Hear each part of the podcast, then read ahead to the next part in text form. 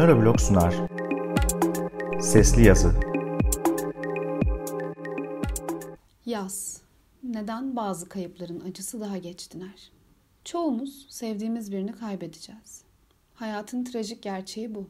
Dünyada her yıl 50-55 milyon insan ölüyor ve her birinin ardında ortalama 5 yaslı kişi bıraktığı tahmin ediliyor. Kayıp deneyimi genellikle sosyal faaliyetlerden elini eteğini çekme, derin bir üzüntü, kişinin yaşamdaki rolüne ilişkin kafa karışıklığı ve yalnızlık patlamaları gibi bir dizi psikososyal tepkiye neden olur. Yasın akut evresinde bu tür yaz tepkileri sıklıkla insanı tüketen, acıdan kıvrandıran, elden ayaktan düşüren cinstendir. Ölen kişiye yönelik sevgi somut nesnesini birdenbire kaybetmiştir sanki. Matemzede yoğun bir yalnızlık duygusuyla baş başa kalmıştır. Yastan çıkmak herkes için kolay değil. Neyse ki uzun vadede çoğu insan çoğu zaman kaybettiği insanın artık içinde olmadığı bir yaşama alışabilecek kaynaklara sahiptir. Kaybı atlatmazlar belki ama onunla baş edebilmeyi öğrenirler. Ne yazık ki bu herkes için geçerli değildir. Psikiyatri ve psikoloji literatüründeki birikim, insanların belirgin bir azınlığının yani her 10 kişiden yaklaşık birinin yastan çıkamadığını göstermektedir. Bu kişilerde akut tepkiler uzun vadeye yayılır. Bu da sosyal, zihinsel ve fiziksel sorunların baş göstermesine neden olur. Tipik yas ile yasın daha sıkıntılı versiyonu arasındaki farkı şöyle bir analojiyle anlatabiliriz.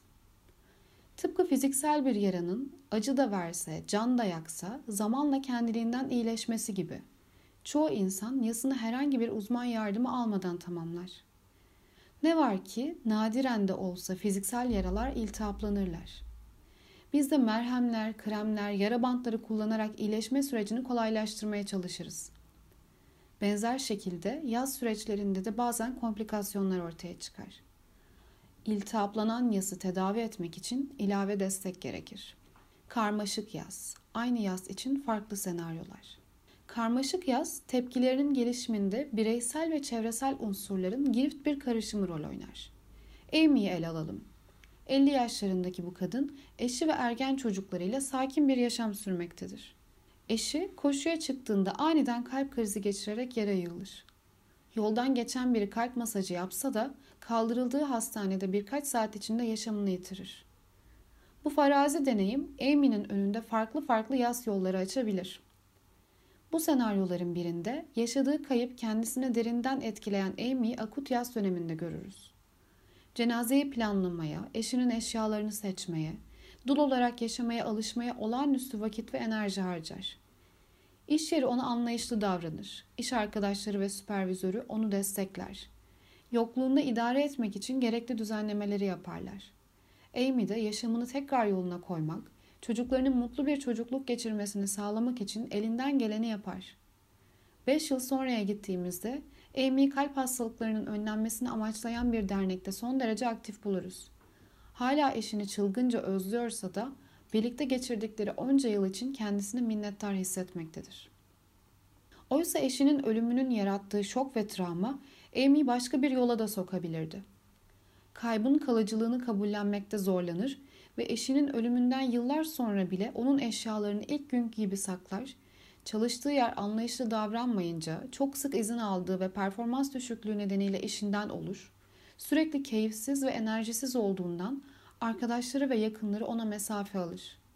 Bu senaryoda Amy oğullarının beklentilerini karşılayamaz. Bu da onun daha yalnız hissetmesine, yılgınlığa düşmesine, kendinden nefret etmesine yol açar. Dış dünyaya en ufak ilgi göstermez ve yaşadığı yoğun üzüntü zamanla azalmayınca onu bunaltır. Birbirine zıt bu farazi senaryolar yasla bağlantılı komplikasyonlara yatkınlığın, nedenli sosyal destek alındığı, kişisel baş etme yöntemi, kaybın ardından yeni ilgi alanları bulmak gibi belli başlı unsurlara bağlı olduğunu ortaya koyar. Eğer karmaşık yas yaşayan kişi yeterli destek görmezse ciddi sağlık sorunları riskinin artması, yaşam kalitesinin düşmesi, genel işleyişte bozulma gibi daha ileri sonuçlar görülebilir. Uzamış yaz bozukluğu nedir? Uzamış yaz ve onun yan etkileri üzerine yürütülen araştırmalar sonucunda Dünya Sağlık Örgütü 2018'de ICD-11 olarak bilinen psikiyatrik bozukluklar kılavuzuna yasa özgü bir tanı kategorisi ekleme kararı almıştır. Bu tanının 2022 itibariyle sağlık sistemine tamamen entegre olması beklenmektedir.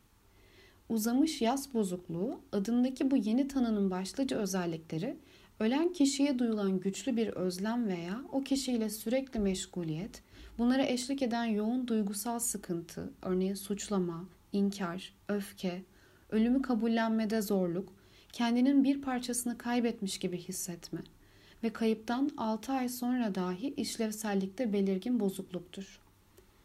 ICD-11 önümüzdeki yıllarda kullanıma geçmeye başlayacağından hastanelerde ölüm döşeğindeki hastaların kaldığı bakım evlerinde, yoğun bakım birimlerinde görev yapan sağlık çalışanlarını ve aile hekimlerini uzamış yas bozukluğunun tanı kriterleri konusunda bilgilendirerek onların desteğe ihtiyaç duyanları tespit etmesini ve bu desteği uygun biçimde temin etmesini sağlamak gerekmektedir.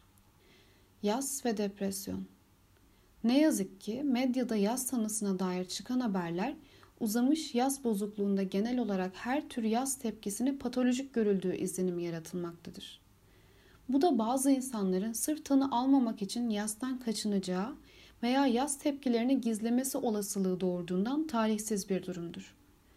Ayrıca normatif yaz tepkilerine yönelik önleyici müdahaleler hem etkisiz hem de kontraindike olabileceğinden uzamış karmaşık yaz tanısının yerli yersiz verilmemesi elzemdir. Dünya Sağlık Örgütü'nün geliştirdiği tanı kriterlerini dünyanın dört bir yanındaki psikiyatrist ve psikologlar kullanmaktadır. Buna uzamış yaz kriterlerinin de resmen eklenmesinin pratikte çok sayıda sonucu olacaktır. Eskiden uzamış yaz bozukluğu semptomları sıklıkla depresyon emaresi sayılıp antidepresanla tedavi edilirdi. Oysa bu tür ilaçların yaz semptomlarını hafifletmede pek az etkisi olduğu ortaya kondu. Uzamış yaz bozukluğunun ayrı bir olgu olarak tanınması umuyoruz ki etkili psikososyal tedavileri de beraberinde getirecektir. Yasta psiko eğitim nasıl yapılır? Söz konusu tedavi yaklaşımlarının bir parçası da psiko eğitim yani danışanı gerek sağlıklı gerekse nispeten patolojik yaz tepkileri konusunda bilgilendirmek ve terapi hedeflerini onunla birlikte belirlemektir. Karmaşık yaz yaşayan insanlar çoğunlukla onlara yaşadıkları kaybı hatırlatan kişi, durum ve nesnelerden kaçındıklarından bir çeşit maruz bırakma yöntemi de genellikle kullanılır. Maruz bırakma, kaybın nasıl yaşandığını tekrar anlatmak, veya kişinin kendisini çok rahatsız hissettiği için düşünmekten özellikle kaçındığı anıları tespit edip bunları seans sırasında ve sonrasında kademeli olarak zihninde canlandırmak şeklinde olabilir. Terapinin son aşamaları ise çoğunlukla gelecek odaklıdır. Yaşamı kaybedilen kişi olmadan sürdürme üzerine çalışılır. Bu noktada ölen kişiyle sağlıklı bir bağ kurmak ve bu bağı muhafaza edebilmek ön plandadır ki bu da hayatın devam ettiğini kabullenmeye gerektirir. Ayrıca yardım süreci yeniden anlamlı ilişkiler içine girebilmeyi sağlamak üzere şekillendirilir. Zaman her şeyin ilacı mı? Zaman her şeyin ilacı sözü yalnızca kısmen doğrudur. Çünkü fazlaca iltihaplı yaralar zamanla düzelmez. Mutlaka doktora gitmek, iyileşme sürecine uzman gözetiminde yön vermek gerekir yakınlarını kaybetmiş ve yaz sürecinde bazı komplikasyonlar yaşamakta olan kişiler içinde bulundukları durumun onları aşırı ölçüde uyuşturduğunu, bunalttığını, elden ayaktan düşürdüğünü anlatırlar. Anlayışlı ve destekleyici bir sosyal çevreye sahip olmanın uzamış yaz bozukluğuna karşı koruyucu bir işlevi olabilmekle beraber aile ve arkadaşlara mesafe almak sosyal açıdan soyutlanmaya yol açabilir. Anlamsızlık duygularını arttırıp uzamış yaz bozukluğunun gelişimine katkıda bulunabilir. Profesyonel yardım alınabileceğini bilmek önemlidir. Eğer bunu okuyor ve tanıdığınız birinde hatta belki de kendinizde uzamış yaz bozukluğu semptomları olduğunu düşünüyorsanız mutlaka yardım alın. Çünkü zaman her yası hafifletmiyor.